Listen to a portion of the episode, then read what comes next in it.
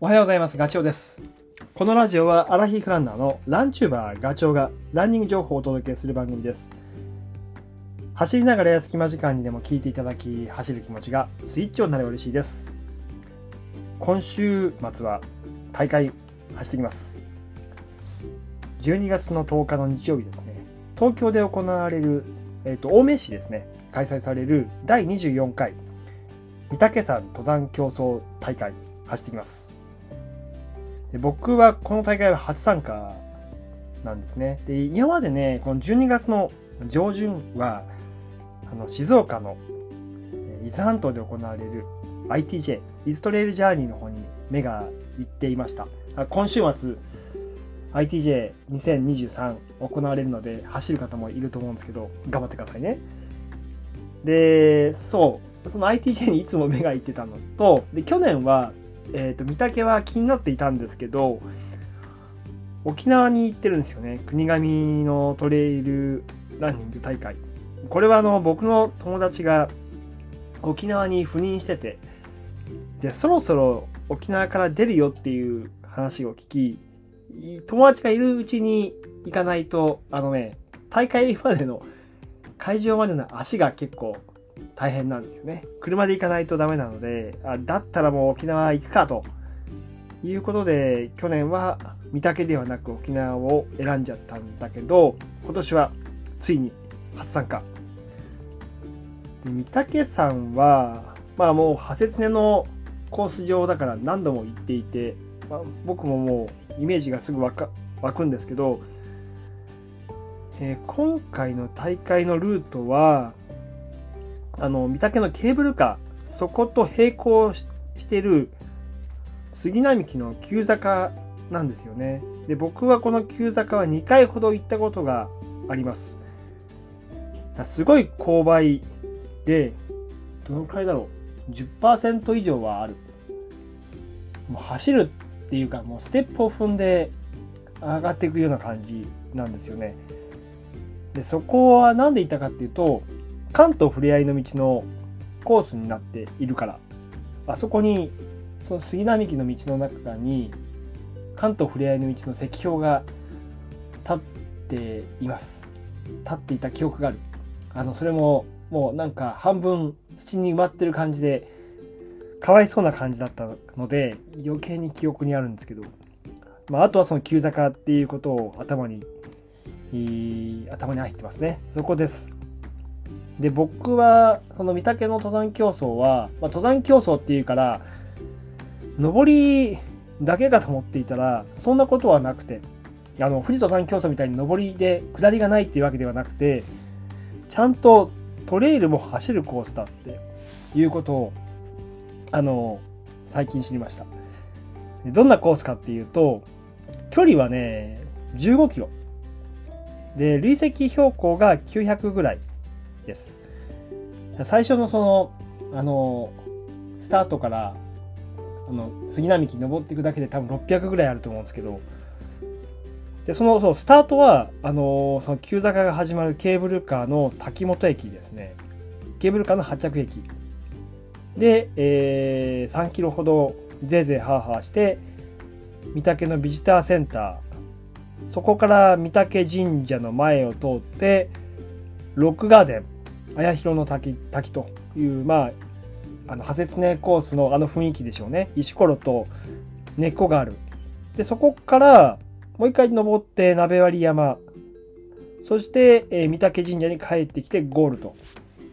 で、ゴールしたら、さそのケーブルカーで選手はあの降りることができるっていう、そんな、えー、と概要です。で筆記品が健康保険証と手袋と水1リッターと。でもう15キロのレースなんて何年ぶりかっていう多分1時間半ぐらいなのかなきっと。スピードレースになると思うので間違いなくね。52歳がどこまで通用するかちょっと試していきます。はい、えー今日のラジオ。今日のラジオは、まあ、昨日もちょっと触れたんですけど、ガチュ、あ、ガチョウじゃない、えー、冠城さんの本、50歳で、えー100キロ走るっていう、それ読んでいて、すごい気になるところがあったんですよね。アクティブレスト。で、まあ、まさに僕、その、今ね、レスト一生懸命やっていて、まあ、っていうのはこの前の湘南国際マラソンを走って、その疲れがある中で、ある中でっていうか、今一生懸命と取ろうとしてるんですけど、それを取って、まあ、今週末、御嶽の登山競争を走る。だからね、急回復に努めてるんですよ。で、そんなこともあって、この文面に目が止まったんですけど、ちょっと本に書かれてることを言うとですね、えー、強い刺激を入れると、まあ、強い刺激、まあ、これはいわゆるトレーニングだったり大会だったりとかすると思うんだけど、まあ、僕で言うともうフルマラソンを走った後 大きなダメージを受けてるわけですよ。で、そうすると一旦体調は下がりますと。で、ここで重要なことは、体を休ませろと。そうすると、一時的にその低下した体調は上がり傾向になって、その大会なりトレーニングで、まあ、ガチでやったその刺激入れの時よりも、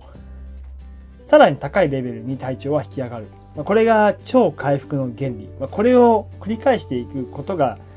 ポイント。まあ、この本のタイトルは50歳100キロ走るためのっていう、そういう目的なんで、そのためのリカバリー方法兼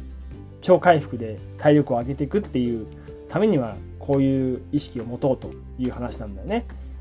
で、えー、そう、休息を取ることが大事って言ったんだけど、その中でアクティブレストがおすすめと。で、アクティブレストも、その、まだ走り始めた人は、なんだろう、体が走ることの免疫ができてないから、まあ、冠城さん曰く、えっ、ー、と、ここで書かれているのは、短時間高強度トレーニングができるぐらい、えっ、ー、と、階段ダッシュとか、坂道、インターバルとかね、そういったものが練習で取り入れて、慣れてきた人は、あの、完全休息ではなくて、体を動かした方が回復が早まるというふうな話をしています。で、うん。逆に休みすぎちゃうよりは体を動かせと。積極的休養を取ると。で、これが体に馴染んでくるというか、えっ、と、アクティブレストをして疲労が抜ける感じが、あの、わ、わかるようになってくると、もうまさにその100キロ走る、えっ、と、下地が出来上がるみたいな。要は動きながら疲労が取れる体になってくると。これは、まあ、フルマラソンに限らず、もっと長い距離のウルトラマラソンとか、えー、僕がやってるね、100マイルレースとかにもガンガン生きると。まあ、これを冠城さんは言いたいんだよね。で、で、えー、まあ、今回僕はフルマラソンを走って疲れてますと。で、そういう時にはどんなアクティブレストをすればいいかっていうことも、この本には書かれています。えっ、ー、とね、ウォーキング、もしくはクロストレーニングでバイクだとか水泳がいいと。で、あとは刺激入れで、まあ、50メーター、100メーターのダッシュを2、3本やる、やることがよろしいというふうに書かれています。これが僕がフルマラソン走った後のおすすめ。一方でね、あのー、まあ、短時間公共トレーニングをして、体がこうかなり疲れてる状態。言うと10キロのマラソンとかかな。そういう10、まあ、短時間、うん、まあ1時間以内だから短時間か、冠城さんに言わせると、えー、そういう時には、えっ、ー、と、長めのスロージョギングをするといいというふうに書かれています。参考までに。はい。で、この、ね、書かれてることが頭にあったんで、僕は、月火水木金、どういうふうに体調を休ませてるかっていうと、月曜日は完全休息、火曜日ストレッチ、水曜日はバイクとウォーキング、で、木曜日がバイクとウォーキングと、ジョグ30分と、昨日ちょっとトあのトラック行ってきたけど、100メーター5本です。で、今日は、金曜日はトレニー坂道を20分ぐらい。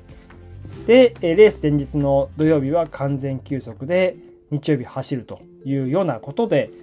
アタックしようというふうに思っています。はい。まあ、その結果は、えっ、ー、と、月曜日の次の放送で報告しようと思います。はい。今週末、レース出る方たくさんいると思います。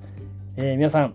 頑張りましょう天気は良さそうなので、ね、言い訳できないですね。バイバイ。